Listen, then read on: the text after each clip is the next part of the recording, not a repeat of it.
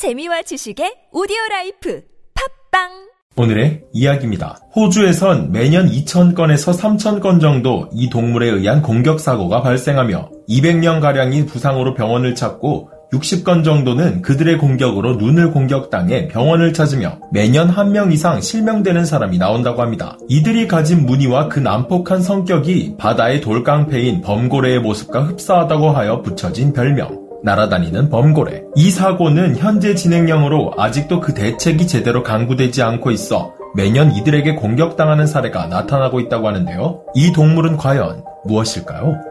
오늘의 주인공은 호주 동북부를 비롯한 호주 전역에 서식하는 호주 까치입니다. 까치라고 불리지만 사실 이들은 숲제비과에 속하는 까치와는 다른 조류라고 하는데요. 뭐야 저 커다란 덩어리는 여기 지나가려면 통행료 내고 지나다녀야 하는 거 몰라? 호주 까치는 상대가 누구든 상대의 덩치가 얼마나 크든 상관하지 않습니다. 이들은 자신의 영역 반경 안에 들어온 것을 포착한 즉시 나라가 목표물을 공격해 대는데요. 이 공격은 우연히 지나가던 동물들은 물론 주인과 함께 산책을 따라 나선 반려견과 그 주인, 기분 좋게 조깅을 뛰러 나온 사람과 라이딩하는 사람 등 대상을 가리지 않고 공격에 나섭니다. 이 말이 사실인가 거짓인가 의심할 필요가 없을 정도로 호주로 여행을 갔다가 호주 까치에 공격당한 증언들은 무수히 많이 존재했는데요.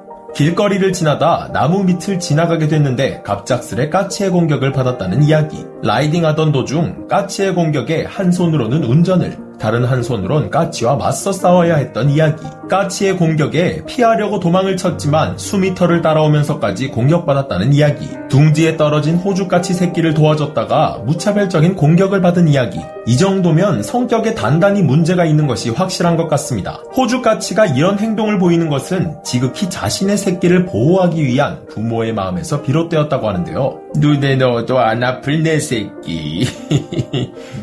잠깐만. 저거 뭐야? 저거 내 새끼한테 해코지하러 오는 거 아니야?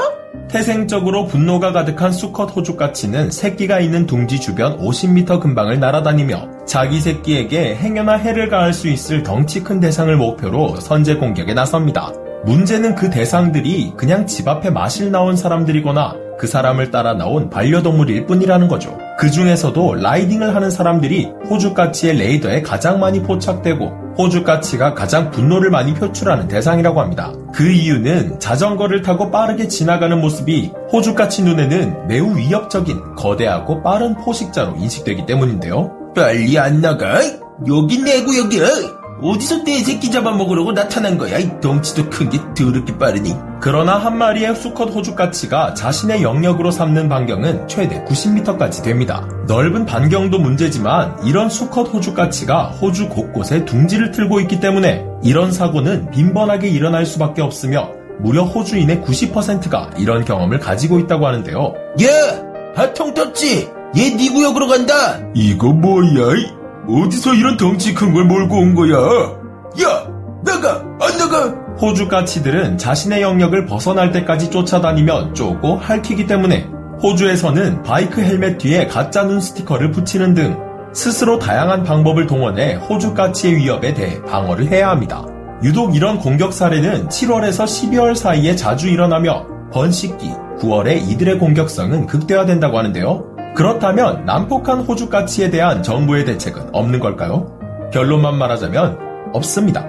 호주까치는 호주의 토착종으로 호주 정부의 보호를 받고 있어 이들을 사냥하는 것은 불법이기에 그저 까치의 급습에 대비하는 몇 가지 팁만이 존재한다고 합니다. 첫 번째, 빨리 걷되 뛰지 않기. 두 번째, 우산, 모자 또는 헬멧으로 머리를 보호하기. 세 번째, 눈 보호를 위해 안경이나 선글라스를 착용하기. 네 번째, 근처 나무 위 까치의 둥지 확인하기. 다섯 번째, 자전거를 탈 경우 자전거에서 내려서 자전거를 끌고 가기. 여섯 번째, 개인 공격 습성에 대비해 무리를 지어 이동하기. 하하하하, 정말 대단한 팁들이네요. 호주로 여행을 떠났다가 봉변당한 한국인들은 커뮤니티를 통해 서로 정보를 공유하며 분노할 수밖에 없었는데요. 까치를 보호하느라 사람이 죽어나가는데도 아무런 대책 방안이 없다는 것에 대한 분노는 댓글만 봐도 충분히 알 수 있었습니다. 마치 이들의 습격은 세계적인 거장인 히치콕 감독의 영화 새를 연상시키게 하는데요. 간단히 설명하자면 갈매기, 참새, 까마귀들이 사람들을 습격하는 것이 주된 내용인 이 영화는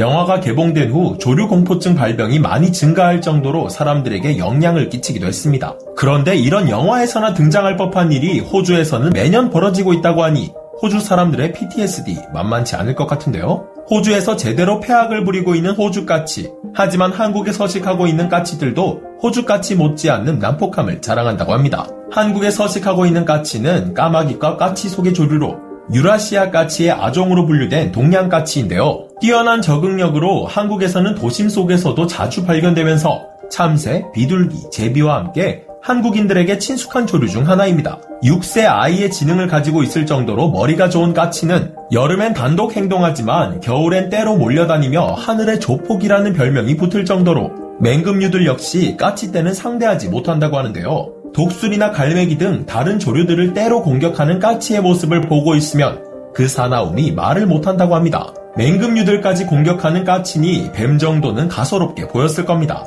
게다가 이 뱀은 까치의 영역 안에 침범한 것도 모자라 까치의 새끼에 해를 가한 것으로 추정됐는데요. 이들의 싸움은 서울 응봉산 입구 등산로에서 벌어지면서 까치와 뱀의 승부는 한때 뉴스에도 보도될 정도로 이목을 끌기도 했습니다. 까치가 상대한 뱀은 바로 새알이나 새의 새끼를 주식으로 삼는 누룩뱀이었습니다. 독이 없고 온순한 성격으로 알려진 누룩뱀은 이날 건드리지 말아야 할 것을 건드렸는데요.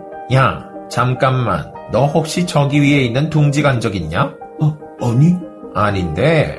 너 저기 위에서 내려온 것 같은데. 잠깐 나 좀 보자.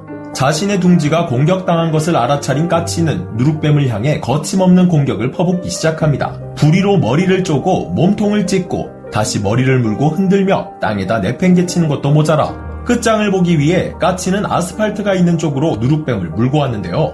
야, 봐주는데도 한계가 있다? 이제 그만해라!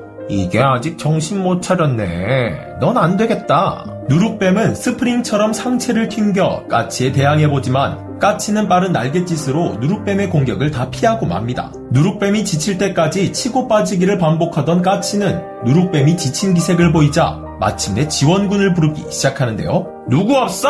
이리로 좀 와봐. 치, 치사하게 지원군을 불러?